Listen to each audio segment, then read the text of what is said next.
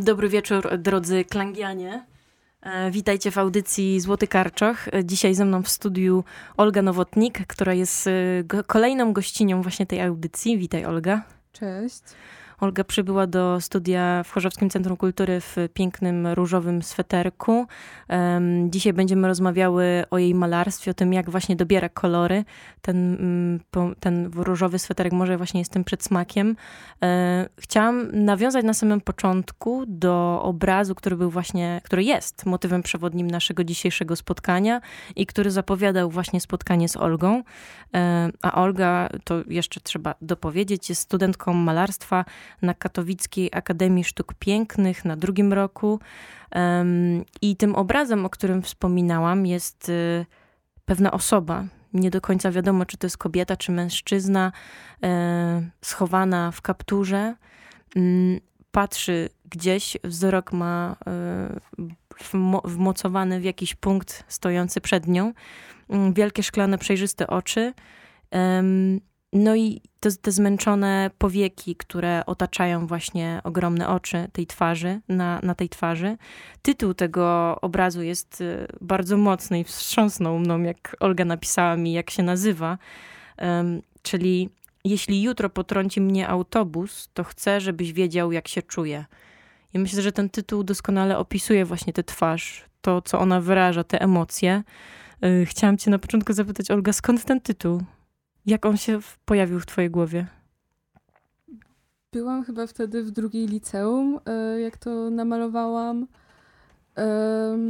Nie wiem, szczerze mówiąc, mam wrażenie, że wtedy się dosyć, dosyć źle czułam i myślałam o, o, o takim momencie, gdzie jakby nie wiadomo, co się stanie, wszystko się, wszystko się może skończyć i um, jakby co, co tak naprawdę masz do, do przekazania tej drugiej osobie, gdybyś miał, miał powiedzieć na dany, na dany moment, jakby, jakby co masz w sobie, to co, by, co byś powiedział.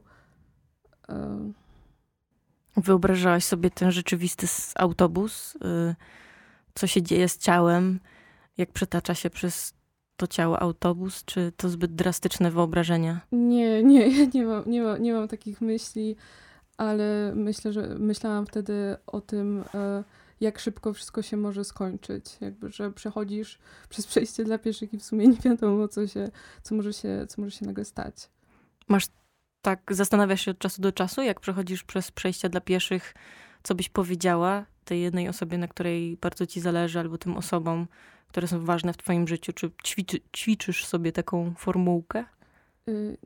Nie, ale kiedyś tak robiłam i pamiętam, jak e, miałam zlecenie na plakat e, i pracowałam nad nim całą noc. E, wypiłam dwa monstery, nie spałam, po czym rano poszłam do szkoły. To byłam tak zestresowana, że umrę od tego braku snu i monsterów, że spisałam testament. O oh, wow. tak, ale to była jedyna taka, jedyna taka sytuacja teraz raczej nie, nie, nie myślę o takich rzeczach. Wow, ale to, to jest bardzo ciekawe, bo jesteś chyba pierwszą osobą w tym wieku, y, która mi mówi, że spisała już swój testament. Jak tak. to się robi? To znaczy, to był taki jakby bardziej list żalowy, typu to i to mam tobie za złe, chciałabym podziękować rodzicom, a swoją kolekcję ubrań przepisuję na moją najlepszą przyjaciółkę tego typu rzeczy.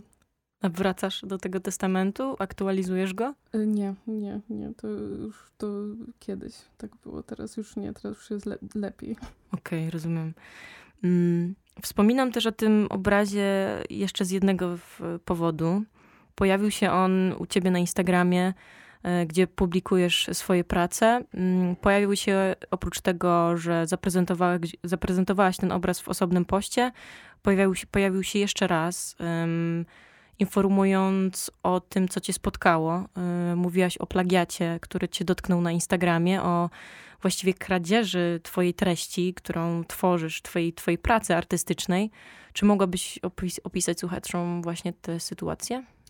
Tak, y, byłam w ten dzień na, na uczelni i zaobserwowała mnie osoba, która miała właśnie ten obraz, o którym, o którym przed chwilą mówiłyśmy na profilowym, więc e, zainteresowało mnie to i weszłam w ten profil. No i tam e, było zdjęcie tej osoby, e, gdzie w tle był jeden z moich obrazów starszych, w ogóle wydrukowany na płótnie i powieszony, i ta osoba sobie zrobiła z nim zdjęcie.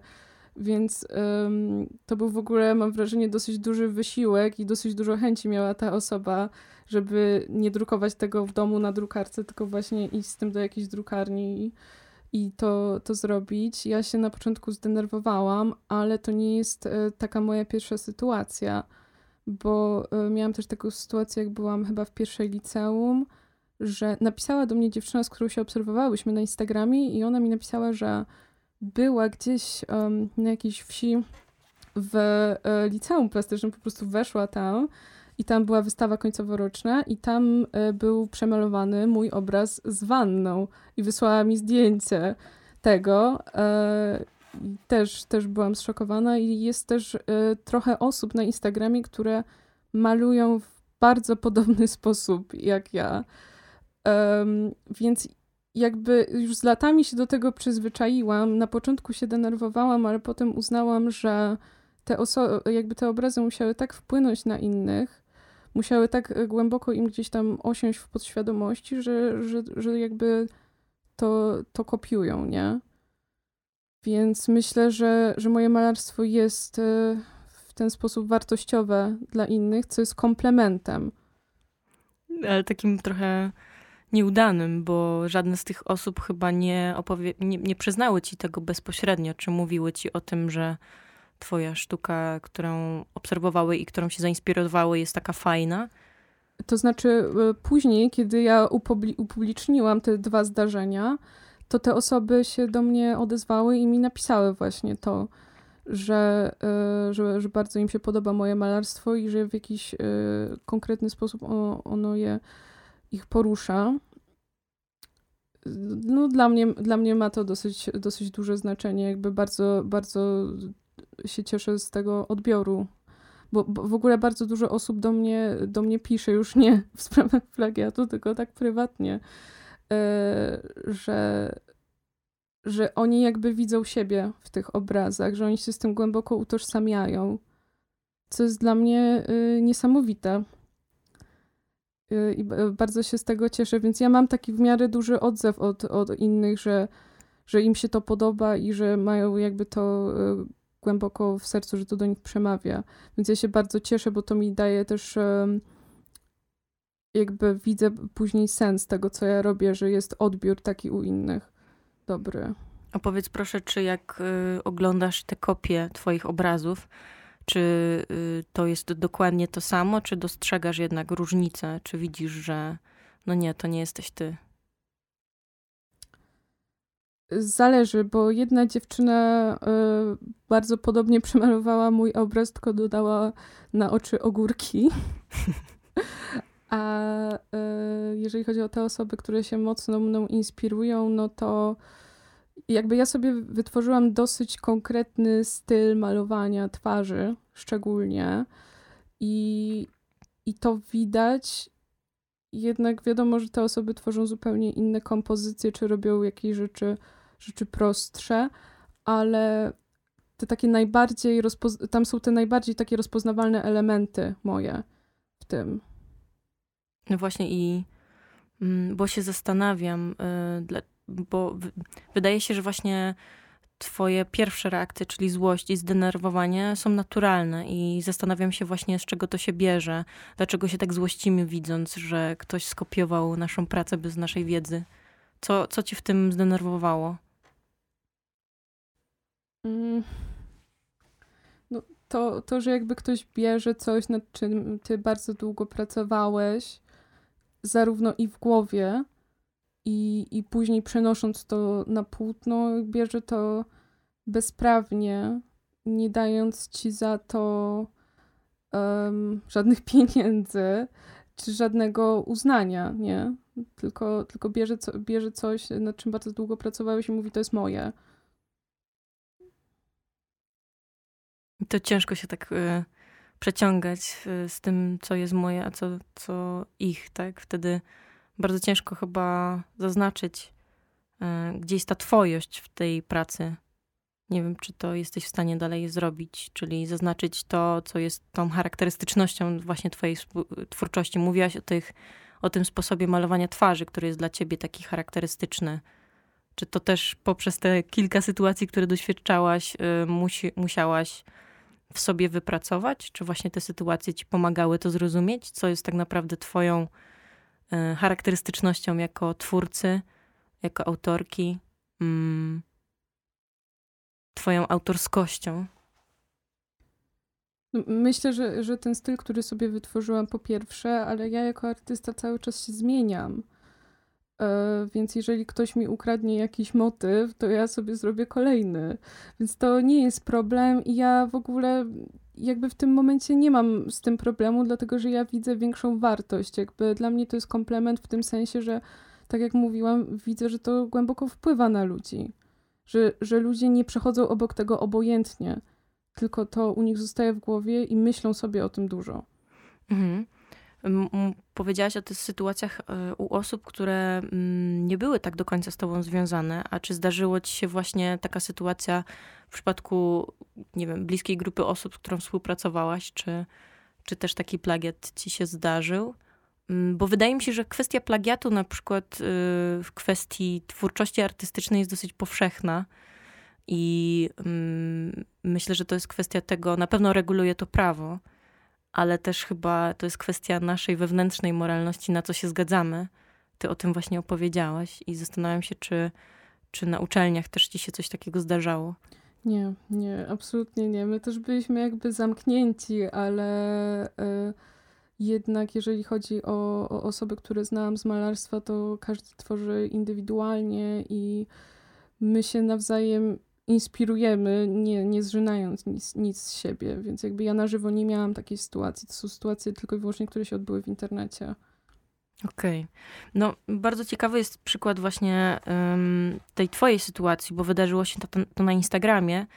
To też warto podkreślić, że y, to jest dosyć problematyczne, jeśli chodzi o ten serwis, bo to jak, jak wygląda sprawa praw autorskich na Instagramie, reguluje właśnie prawo y, polskie i międzynarodowe, ale też regulamin, tego serwisu. Mm, nie będziemy może mówiły o tym, jak prawo autorskie wygląda, to odsyłamy na, bo same też nie czujemy się ekspertkami, odsyłamy na odpowiednie y, do tego strony, ale warto chyba y, się zastanowić nad tym, że to, co publikujemy na własnym koncie, automatycznie powoduje, że stajemy się autorami tej treści. E, I mm, czasami mamy wrażenie, że e, w internecie prawa autorskie funkcjonują trochę inaczej, ale jednak nie funkcjonują inaczej, funkcjonują tak samo jak w rzeczywistym świecie. I mm, to, co, na co ja się dzisiaj natknęłam, właśnie szykując się do naszej rozmowy, to bardzo ciekawa rzecz, właściwie o której nie zdawałam sobie tak bardzo sprawy, czyli e, udostępnianie postów na Instagramie innego użytkownika jest nielegalne właściwie. I aplikacje, które do tego służą, riposty, też y, wydają się to robić nielegalnie, jeśli nie, nie zaznaczamy źródła, czyli autora y, tego posta. To są takie ciekawostki, które dziś, na które dzisiaj się natknęłam. Y, polecam je jeszcze zweryfikować na innych portalach.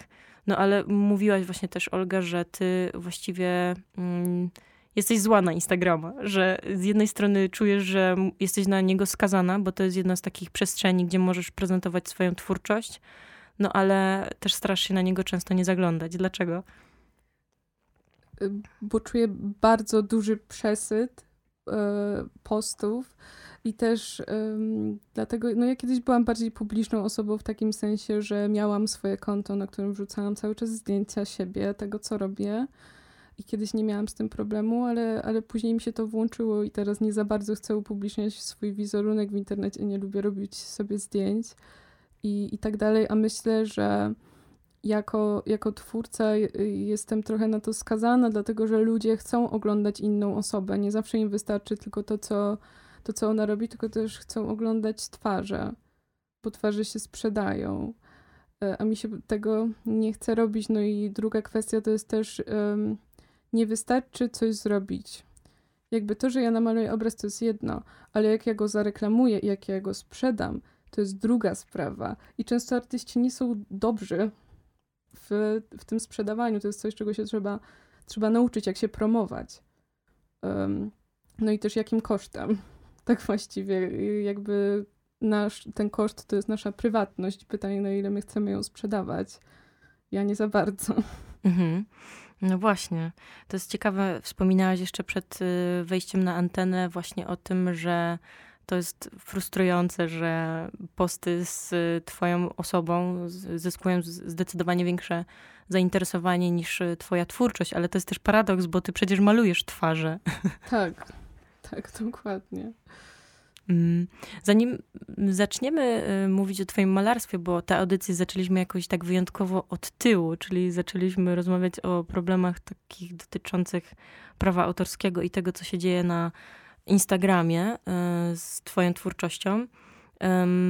Zanim będziemy dalej rozmawiać o Twoim malarstwie, opowiedz proszę o utworach muzycznych, które przyniosłaś do studia, bo dzisiaj usłyszymy też muzykę, którą przygotowała dla Państwa Olga i zaczniemy od Juliana. Chciałaś też bardzo coś y, o nim powiedzieć. Tak, ja uważam, że Julian Uchu ma w sobie niesamowicie duży potencjał i takiej muzyki, jak on robi, oprócz niego nie ma w tym momencie na polskiej scenie muzycznej. To jest bardzo oryginalne muzycznie i, i lirycznie.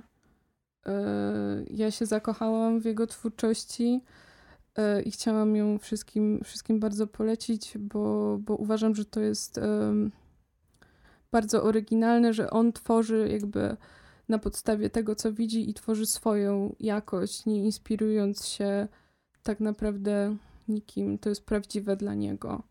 No i też chyba prawdziwe dla ciebie, bo sama stwierdziłaś właśnie przed audycją, że to jest utwór, który y, no, najlepszy, może nie najlepszy, ale jeden z lepszych sposób opisuje atmosferę też y, twoich obrazów i y, to, co ci towarzyszy y, przy twórczości. Dobra, to posłuchajmy utworu Aha.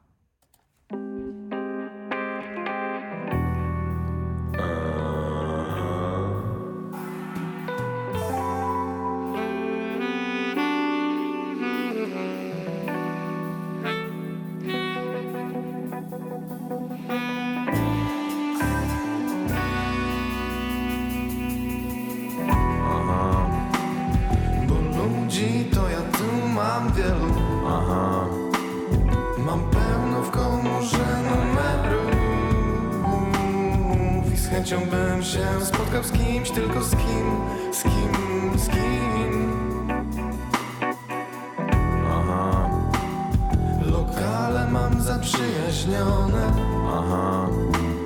W nich miejsce zawsze zapewnione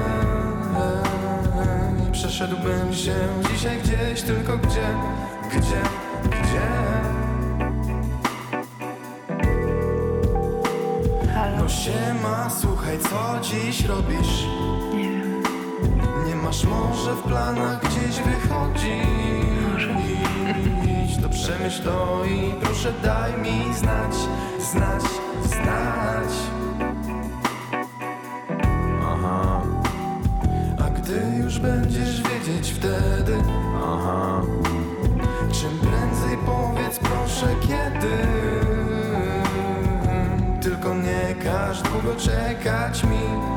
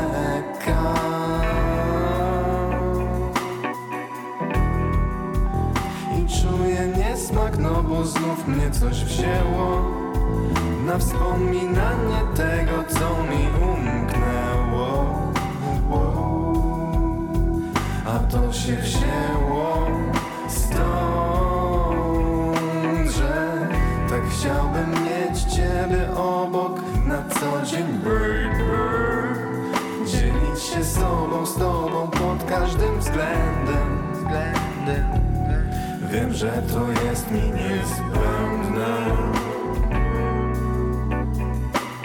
A oni te same pytania sobie zadają. Szukają tak samo jak ja. Nie wie jak znaleźć się tam,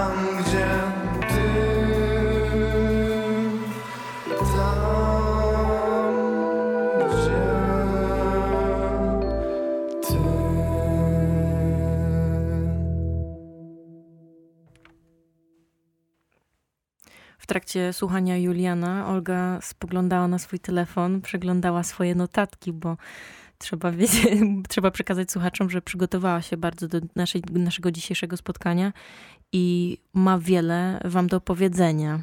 E, przede wszystkim chciałaś opowiedzieć o Julianie, o tym, dlaczego właśnie ta muzyka jest dla ciebie tak ważna. Mówiłaś o takiej autentyczności, którą dosłyszałaś właśnie w tym utworze.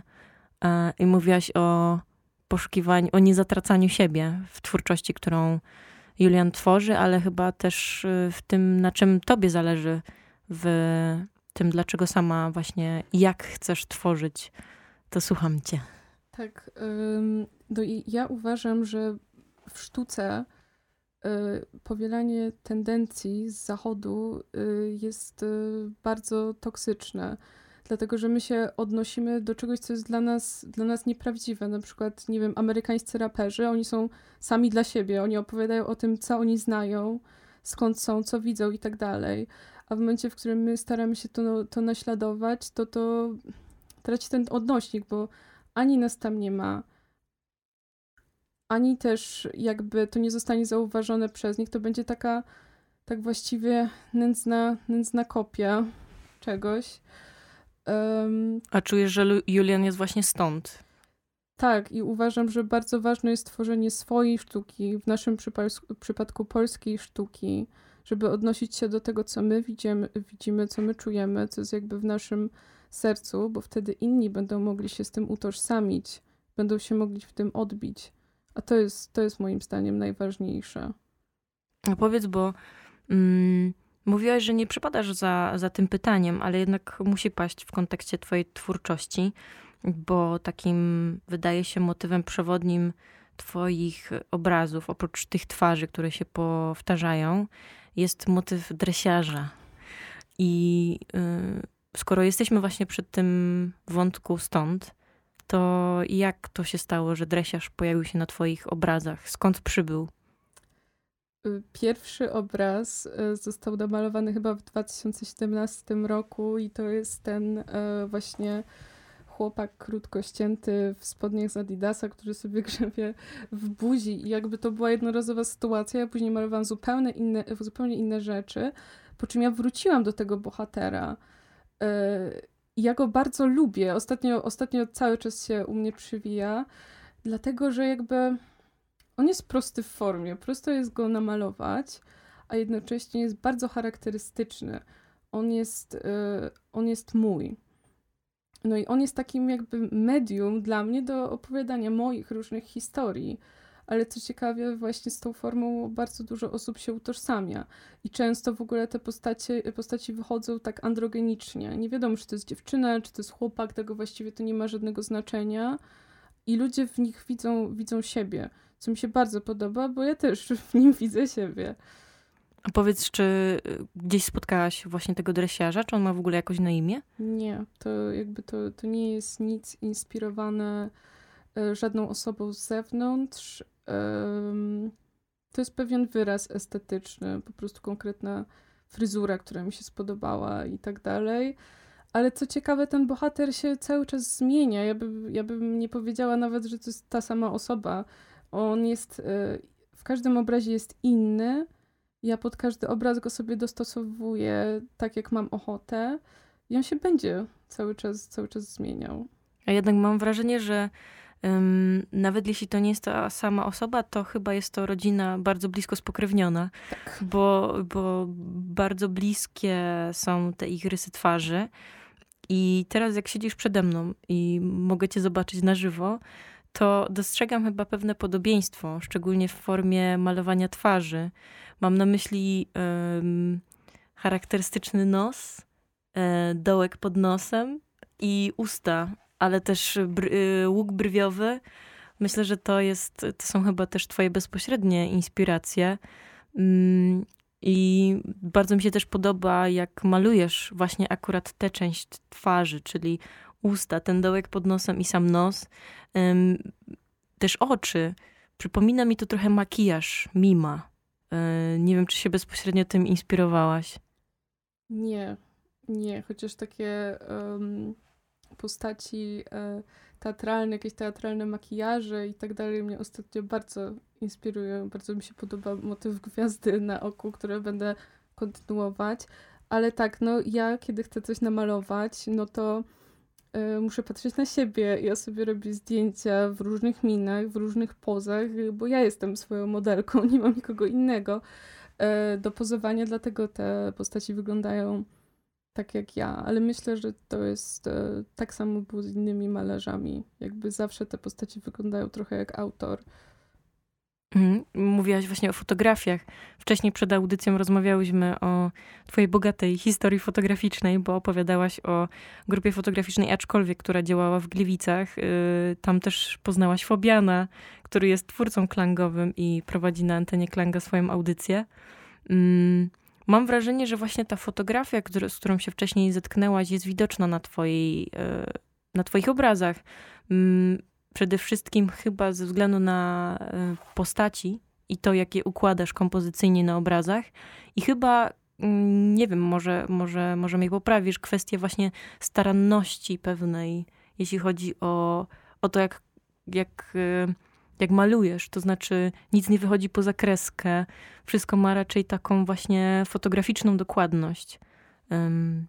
Opowiedz proszę, czy, czy ta fotografia, mówiłaś, że już dawno się fotografią nie zajmowałaś, ale jednak w dalszym ciągu siebie fotografujesz jako swojego modela. Tak.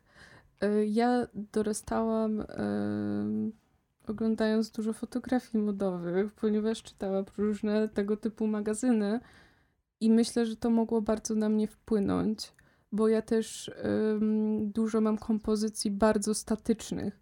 Mam wrażenie, że, że te postaci są trochę jak modele. Myślę, że to, że to na pewno, na pewno y, miało na mnie, na mnie duży wpływ. No właśnie, one też prezentują często odsłonięty tors, um, utrzymywane na przykład mają konkretne gesty dłoni, czy one coś znaczą? Czy, czy można się doszukiwać znaczenia? Czy to jest y, po prostu twoja, twoja przyjemność, że akurat ustawiasz te postaci w takich pozach? Myślę, że ta druga opcja, chociaż zawsze malarstwo, y, to co się maluje, wynika z y, podświadomości. My tak naprawdę nie mamy aż takiego dużego wpływu na to, co namalujemy, bo to jest gdzieś głęboko w nas. I to po prostu wychodzi, i jednak u mnie ta symbolika jest zawsze przypadkowe i taka podświadoma, że ja nie staram się czegoś przekazać, tylko to tak, to tak wychodzi. To jest mhm. gdzieś z wewnątrz. Opowiedz, bo y, jeszcze nie podrążyłyśmy chyba tego, że twoja sztuka jest właśnie, jest przesiąknięta tym, gdzie jesteś i skąd pochodzisz. Y, czy mogłabyś właśnie opisać, co z tej atmosfery, w której ty się na przykład wychowywałaś, w której żyjesz na co dzień, co z tego pojawia się w Twoich obrazach. Tak, ja uważam, że nie ma sensu opowiadać o tym, czego nie znamy, co jest gdzieś daleko. Y, lepiej brać y, z tego, co jest, y, i uważam też na przykład, że nie trzeba podróżować, żeby znajdywać inspirację.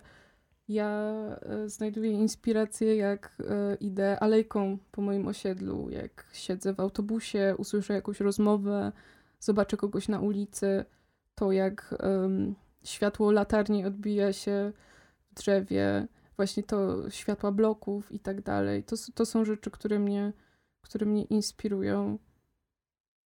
No i chyba nocne życie, bo y, przynajmniej te kontrasty i to, jak malujesz y, blokowiska, to ostre, ostre, ostre takie graficzne bardzo e, przedstawienia bloków, to też pokazuje, że y, chyba to życie na twoich obrazach, obrazach dzieje się nocą. Zazwyczaj tak. No. A malujesz też nocą? Kiedyś malowałam tylko nocą. A teraz to wygląda tak, że ja się muszę bardzo długo przygotować, muszę sobie wypić kawkę albo jakiegoś monsterka, tak usiąść, skupić się i robić. Ja kiedyś malowałam obrazy na raz. To mi zajmowało plus minus, nie wiem, 4 godziny, 6 godzin. Zależy, ale ja kiedyś malowałam o wiele mniejsze formaty i ja kiedyś robiłam tak, że w ogóle nie robiłam szkiców. Po prostu brałam pędzel i, i malowałam. Teraz z jakby w związku z tym, że mój warsztat się rozwinął, no to mi to wszystko dłużej zajmuje. Ja mam tak, że um, ja widzę ten obraz, on do mnie przychodzi, ja go w głowie widzę bardzo wyraźnie. Później muszę sobie zrobić tylko szkic kompozycyjny, jak to anatomicznie wygląda i tak dalej. Y, I mogę, I mogę malować. To co, może kolejna przerwa muzyczna? Y, czy chciałabyś zapowiedzieć kolejny utwór? Nie wiem, czy Trevor, czy Ami Ami. Co wolisz? Może Diamond Cafe. Eee, Diamond Cafe. Diamond Club. Nie. Diamond, a, sorry, Diamond Cafe. Dobra, to już wrzucam i puszczamy. Jakieś słowo yy, zapowiedzi? Bardzo polecam y, tego artystę. Ma niesamowite piosenki. Jest z Kanady. Nie, nie zawiedziecie się.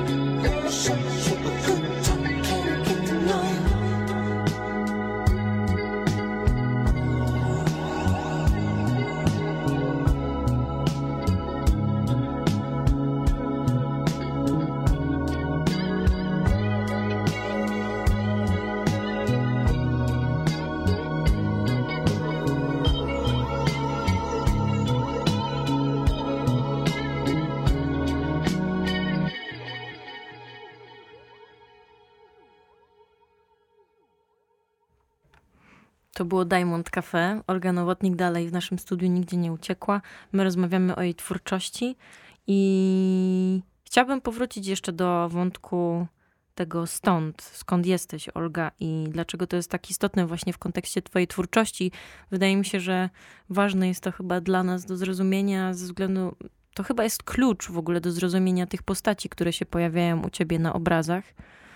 Mm, I chyba też klucz do zrozumienia, skąd się bierze może potrzeba też u ciebie tworzenia. Mm, czy mogłabyś opisać nam e, miejsce, w którym się, w którym dorastałaś? E, nie wiem, czy to było blok, kamienica?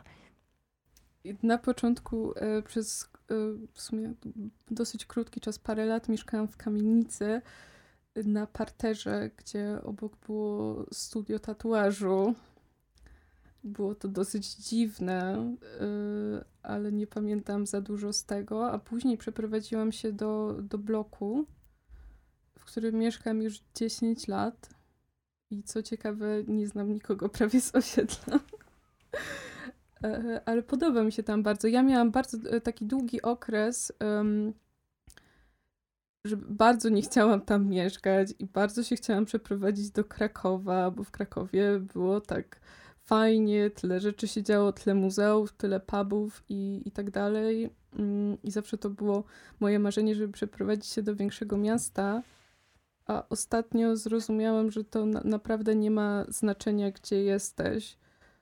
Um, tylko co robisz. Tak jak powiedziałam wcześniej, inspirację można mieć y, z każdego miejsca. I też mamy internet, mamy dostęp do sztuki w internecie, do muzyki, co jest moim zdaniem bardzo ważne.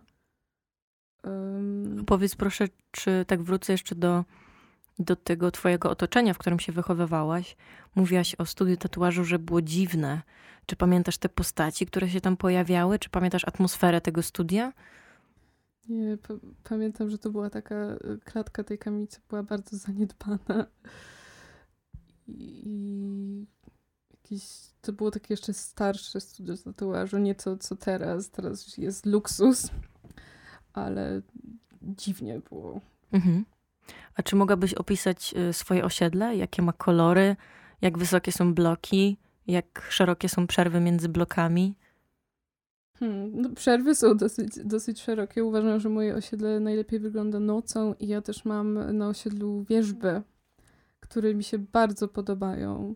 I to jest y, jedyne drzewo, które jestem w stanie namalować jakkolwiek. Um, a mało jest roślinności i w ogóle przyrody na twoich obrazach. Tak, bo nie, bo nie lubię. Jakoś e, właśnie chodzi o to, że mm, natura mnie nieszczególnie inspiruje. E, bardziej właśnie te budynki. Co mam alejkę, mam, mam żabkę, bardzo różne ciekawe rzeczy się dzieją na alejce w nocy, jak wracam z jakiejś imprezy. E, bardzo, bardzo, no, kolorystyka jest taka żółto, brązowa, jeszcze jakaś ta, ta zieleń e, tych drzew. Ja w moich obrazach raczej kieruję się ku takim kolorom bardziej wyrazistym, jakimś takim niesamowicie wyczyszczonym. Um. No właśnie, bo tła w Twoich obrazach są bardzo jednolite. To jest jeden kolor zazwyczaj. Mm, ciężko też mówić o zaznaczaniu horyzontu. Horyzont czasami zaznaczają pudła, e, które są blokami, bo mają wrażenie właściwie takich kieszonkowych bloków, które można schować do kieszeni, można by było je wyciągnąć z tego obrazu. Mm, no właśnie, dlaczego tak mało detali jest w Twoich pracach? Kiedyś robiłam więcej detali, ale im więcej maluję, tym mi się mniej chce i szukam najprostszej formy, jak można, jak można coś zrobić. Ja zauważam, że dzieci mają bardzo podobną tendencję, kiedy coś robią, że chcą to zrobić najprościej, jak się potrafi, ale to nie znaczy, że to zwalnia z myślenia, bo właśnie trzeba bardzo długo myśleć, zanim się wymyśli to idealne, najprostsze rozwiązanie. Ja też nie jestem zwolennikiem cieniowania i tak dalej. Dla mnie to jest dosyć trudne, pracochłonne, a tak naprawdę efekt się liczy, jakby to, co ja chcę powiedzieć. Ja to, co chciała powiedzieć, mogę powiedzieć w bardzo prosty sposób. Nie muszę się bawić w tego typu zabiegi. Dlatego to tak wygląda. No na pewno y, to, że tło jest jednolite i mm, jesteś taką minimalistką, jeśli chodzi o detale, to też wzmacnia właśnie przekaz tej twarzy. I tak. to jest ciekawe, że właśnie twarz, która raczej nie, sama w sobie na Twoich obrazach nie pokazuje żadnych drastycznych emocji. Ta mimika jest bardzo, bardzo mała, bardzo y, oszczędna, a jednak y, dostrzegalny jest tam w tych oczach szerokich zawsze, y, dostrzegalny jest jakiś ocean, jakiś, jakiś żal, właśnie ból. Y, rzadko pojawia się radość, a jeśli się pojawia, to jest ona raczej oszczędna. Mm, więc to jest ciekawe, że tak mało widzimy, a tak wiele możemy sobie dopowiedzieć poprzez obserwację tych twarzy. Tak, to prawda. Ja akurat jestem w takim momencie w życiu, że jestem dosyć zadowolona, ale i tak, kiedy chcę namalować coś może trochę weselszego, to to się nie udaje. Więc to jest to, co mówię. To wychodzi z podświadomości po prostu. Y, czasem no nie ma się wpływu tak naprawdę, jak to wyjdzie, nie? Mhm. No. A to jest ciekawe. Y, a który z tych obrazów, które możemy zobaczyć na przykład na Instagramie, utożsamiasz y, z obrazami radosnymi? Ostatni chyba był całkiem radosny. Tak. Czyli mężczyzna z gwiazdą właśnie na, na twarzy, e, w niebieskich rękawiczkach. On się chyba zresztą uśmiecha. Uśmiecha się, ale tak trochę fałszywie, mam wrażenie. Yy... Kurczę, nie wiem. Mhm. A wyobrażasz sobie y, jakiś obraz, który byłby w całości radosny, bo skoro, który by właśnie bardziej odzwierciedlał to twoją wewnętrzny, wewnętrzny stan? Czy on po prostu jeszcze powstanie i na niego przyjdzie czas?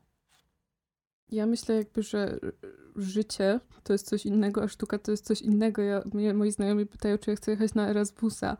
A ja mówię, że gdybym ja pojechała na Erasmusa, załóżmy do Hiszpanii, to ja bym nic nie namalowała, tylko bym się cały czas opalała, bo ja to bardzo, bardzo rozgraniczam. Więc y, to są takie dosyć y, osobne sfery o, to mojego ciekawe. życia.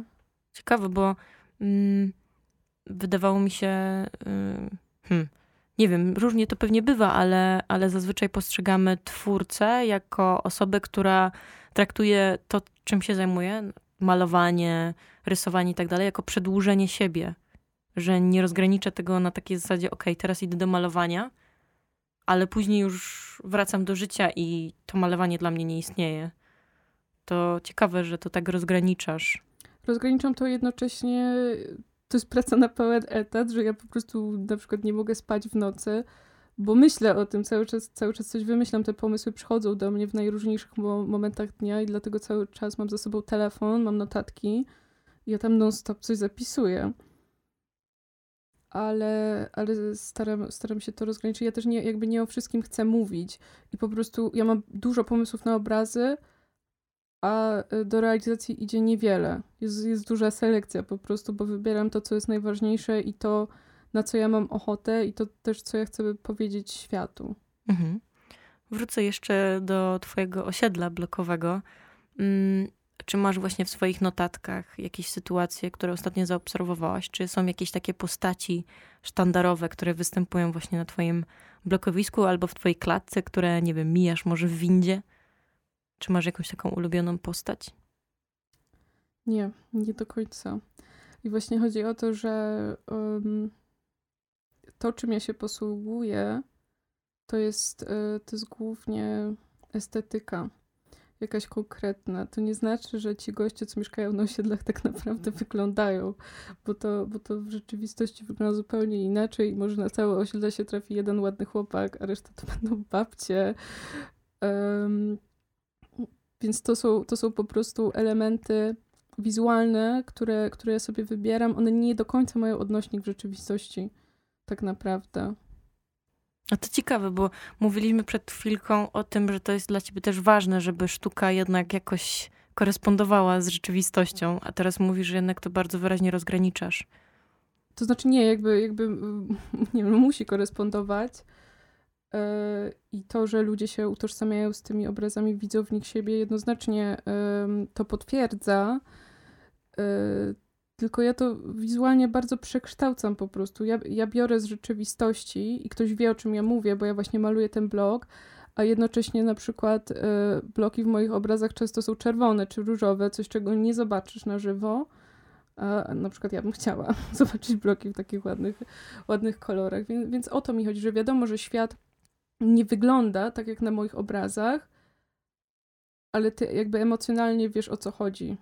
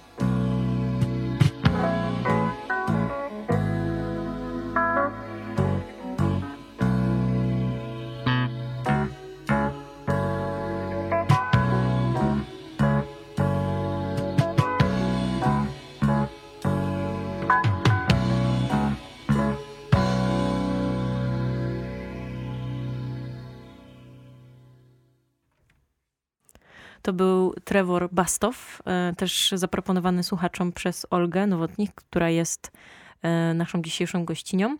Mm, już zostało nam niewiele minut do końca audycji, ale jeszcze na sam koniec poruszymy temat jednego z tryptyków, które, Ola, które Olga stworzyła. E, już Cię nie widzę. To są trzy obrazy, które można też zobaczyć na Instagramie.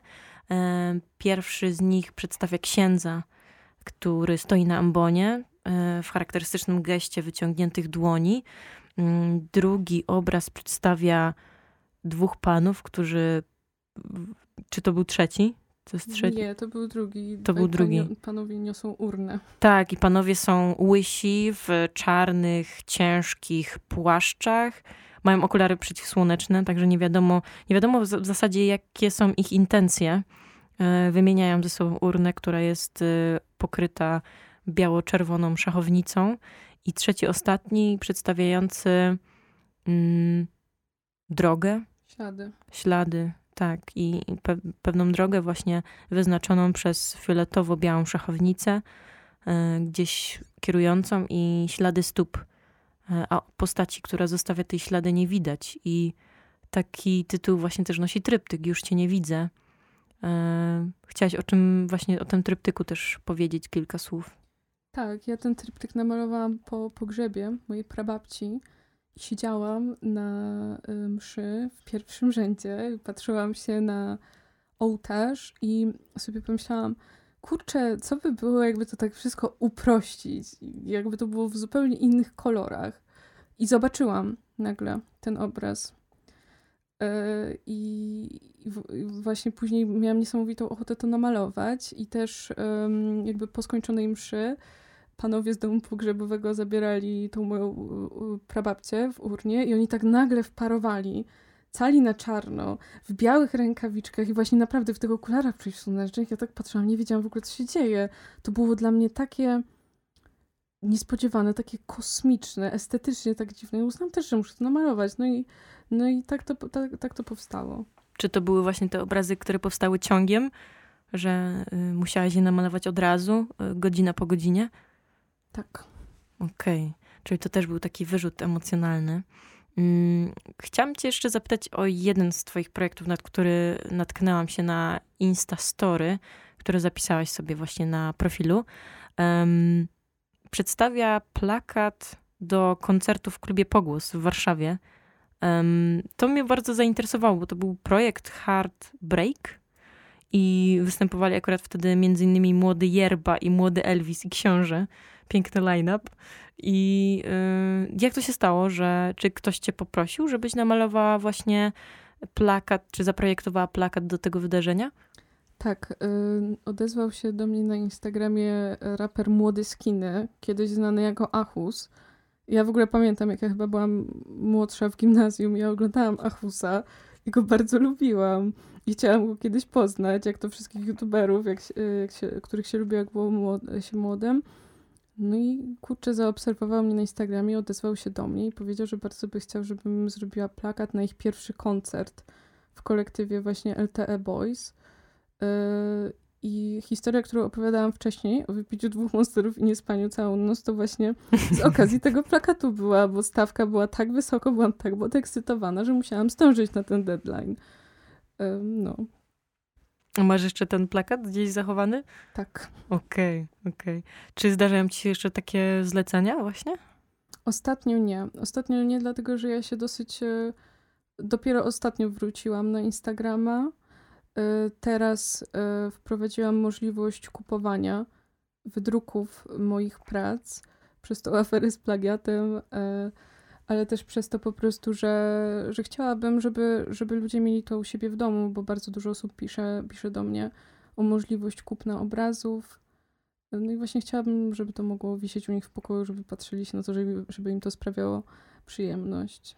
Czyli w razie czego można się do ciebie zwrócić? Oczywiście. Dobra. Na koniec mówiłaś, że y, chciałabyś naszym słuchaczom do nich skierować pewien apel. Oddaję Ci głos. Tak, chciałabym powiedzieć o tym, że naprawdę ważne jest to, żeby robić naszą sztukę, polską sztukę z, w odniesieniu do naszej rzeczywistości, żeby jakby nie gonić za tymi tendencjami, które są modne teraz, za, za zachodem, e, tylko żeby robić coś, co, co jest tożsame dla nas, bo wtedy inni będą mogli utożsam, utożsamić się z tym. I być może taka sztuka będzie miała mniejszy odbiór niż to, co jest w tym momencie modne, ale to może być bardzo dużą inspiracją dla innych i może, może zmienić życia innych, że innym się będzie jakby lepiej żyło. Im więcej ludzie, młodzi ludzie będą mieć odnośników do naszej polskiej rzeczywistości, tym lepiej im będzie się żyło, tym się nie będą czuli tacy inni, czy że nie dorastają do czegoś. Więc y, taki, taki jest mój apel, żeby robić swoje po prostu i nie oglądać się na innych, żeby tworzyć swoje dobre rzeczy, swoją jakość. Fajnie. Dzięki Olga. Y, dziękuję Ci też za tę rozmowę. Na koniec mam jeszcze jedną właśnie niespodziankę dla Ciebie, bo jak rozmawiałam z Twoimi kolegami z roku, z Milanem Ziętarą i y, Zuzanną Szombarą, którzy też byli gośćmi Złotego Karczocha, jak usłyszeli, że będziesz w studio, bardzo podekscytowali się tym, jaką muzykę będziesz puszczała, bo wspomnieli, że na każdych imprezach, na jakich się spotykaliście, puszczałaś Last Christmas. Grupy Łam. I właśnie to na koniec zaprezentuję na antenie, a ty jeszcze proszę opowiedz, dlaczego to Last Christmas. Genialnie. Ja po prostu uwielbiam George'a Michaela. I po prostu. Tak. Dobra, no to dziękujemy wszystkim słuchaczom za, e, za dzisiejsze spotkanie i Last Christmas.